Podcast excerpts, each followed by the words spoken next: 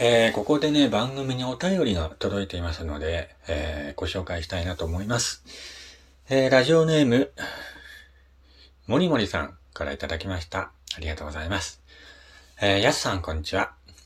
やすさんは夏になると花火はしますか？僕は花火を毎年しないんですよね。子供の頃は楽しく花火を毎年やっていたんですけども、なんか大人になると、そういう花火とか、やらなくなるのはなんでなんでしょうか？今年はやってみたいなと思いつつも、結局やらないで夏が終わりそうです。ということで、もりもりさん、ありがとうございます。花火ね。そうなんだよ。大人になるとさ、花火、なんかやらなくなるんでね。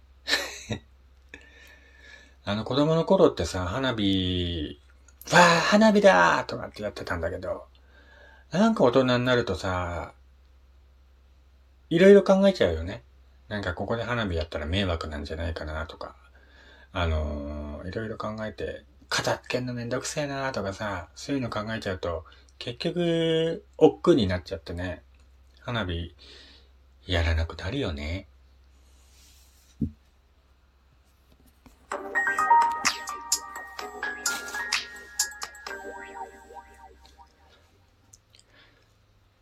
はい、どうも改めまして、こんにちは。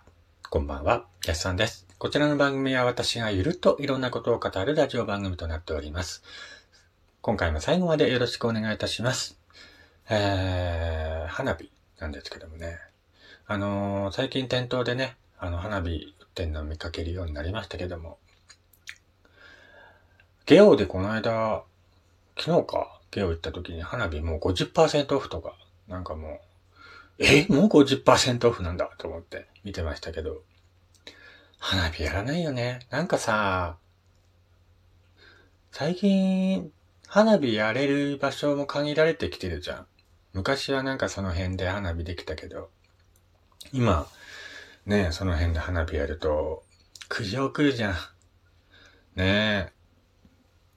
最近もう苦情苦情苦情苦情ってさ、なんかもう、過敏反応しすぎなんじゃね？えと思うぐらいさ、苦情ばっか来るじゃん。だからもう、花火やできる場所っていうのがさ、ないわけよ。だ公園行っても、ここでは花火しないようにしてくださいね、みたいな張り紙が貼ってあったりするじゃん。だから、花火やれる場所ってどこと思って。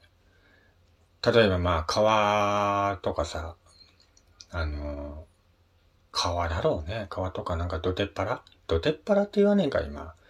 なんか、そっちの方に行ってやるしかないのかなと思って。だ家の前で、ね、パチパチパチパチ、まあ、夏になるとね、やってるご家庭もありますけども、煙がさ、結構あちこち飛んでくのね、花火って。だから、その、煙たいのが苦手な方っていうのは結構、花火もね、あの苦情というか、そういう原因にもなっちゃうのかなと思って。だから今さ、ほんと何にもできないじゃん、世の中。外歩いてても、ね、あの規制が結構多くなってきてるから、ほんとにもう切ない世の中だなと。ルーを持ってね、うーん、って感じ。まあ、ということでね、花火、大人になるとやりませんよねっていうはがき、はがきでね、お便りいただきましたけども、確かにそうだなと思って。花火やってないよね、何年とね。自分も。うん。なんかさ、大人になるとさ、こう、心の底から楽しめなくなるよね。いろいろ。あの子供の頃ってさ、無邪気にわーってなるんだけど、大人になるとなんか、いろいろ考え込んじゃってさ、心の底から物事を楽しむってことがあまりなくなってきてるなと思っていますけども、あ今年は花火ね、どっかでやりたいなとは思っていますけどね。うん。まあ、花火といえばね、あのー、いろいろあるじゃん。ロケット花火とか、まあ、バチバチ音が鳴るような花火とかあるけど、皆さんはどんな感じの花火好きですかね？僕あのー、花火、あれ好きだななんだろう。うーん、なんか、火つけると、ビシューってなるような。よくわかんねえか。ねえ、そういう花火好きなんだけど、だから僕の友達がね、線香花火好きだよっていう方が結構多くて、なんか線香花火ってあのパチパチパチパチパチパチってなんかね、あの小さい音を立てながらね、儚く入れるというか、こう、花火の先端の火の塊っていうのがパタパタパタパチって落ちた時のね、あのー、切なさ。ねえ。花火が終わった時のさ、虚しさってなんだろうなって思うわけ。花火やってる時は、なんか、わーとかなってんだけど、花火が終わった瞬間のあの静けささ、あれがね、耐えられない。さっきまであんなにパチパチパチパチ輝いてたのに、ふっとこう、暗闇に戻る瞬間。あの瞬間がね、苦手だなと思って。ねえ、花火ってほんと派手で、本当に人々のね、心を魅了しますけどもね、終わった瞬間のあの、はぁ、終わっちゃった、みたいな感じ？あの、なんか切なさというか、なんというか、なんとも言えない気持ちがね、えー、僕は苦手ですけども。今年は花火大会やるんですかね？盛岡も。ここ最近ね、あのコロナで中止になってましたけども、去年はね、あの、盛岡ドンパっていう花火大会が数年ぶりに再開したということでね、盛り上がってましたけども、今年も盛岡ドンパやるんですかね。今年はなんかね、あのー、休みを取ってゆっくりこう花火大会に行ってみたいなっていう気持ちもあったりもするし、なかったりもするし。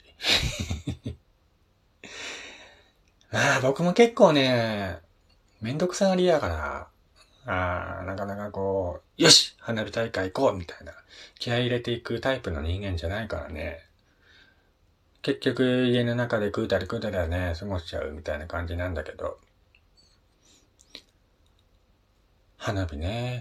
本当に、もう売ってるんだね。さっきも話したけど、ゲオで50%オフで花火売ってたしね。あと、近所のホームセンターとかでもね、そろそろ花火販売されるんじゃないかなと思うんだけど。どうなんだろうね。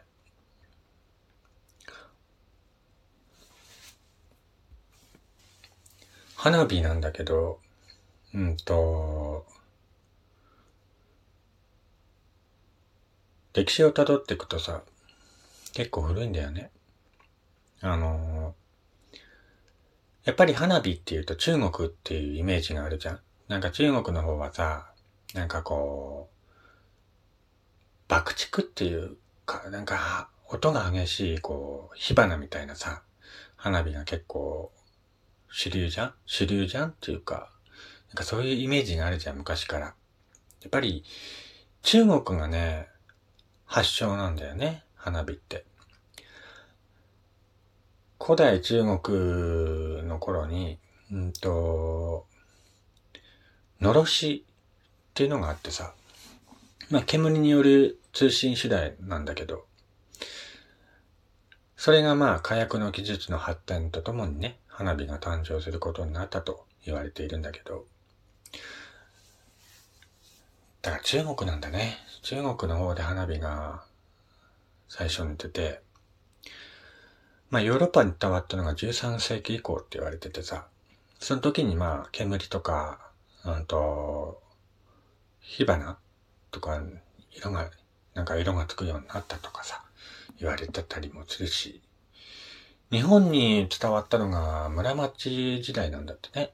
村町時代の頃に日本に花火が伝わって、えまあそこからね、いろいろ進化して今に至るわけだけども、それがさ、面白いことにはさ、えっと、1648年、幕府がさ、隅田川以外での花火の禁止の触れを出してたんだよね。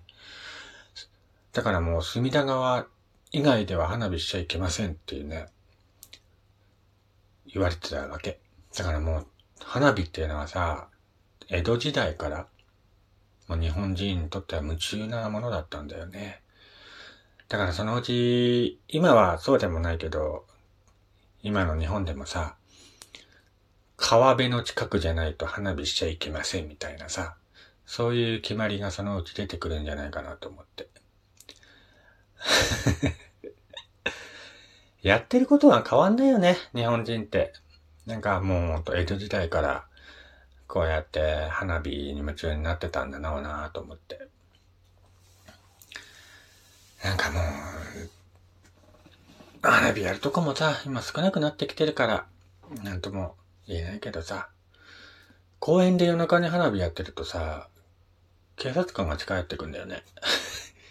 今何てやってんですか？みたいな感じで近寄ってくるんだけど。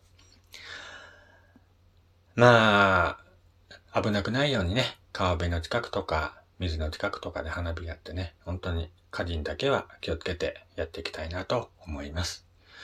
えー、そういうことで、今回は花火の話をしてみました。それではまた次回お会いしましょう。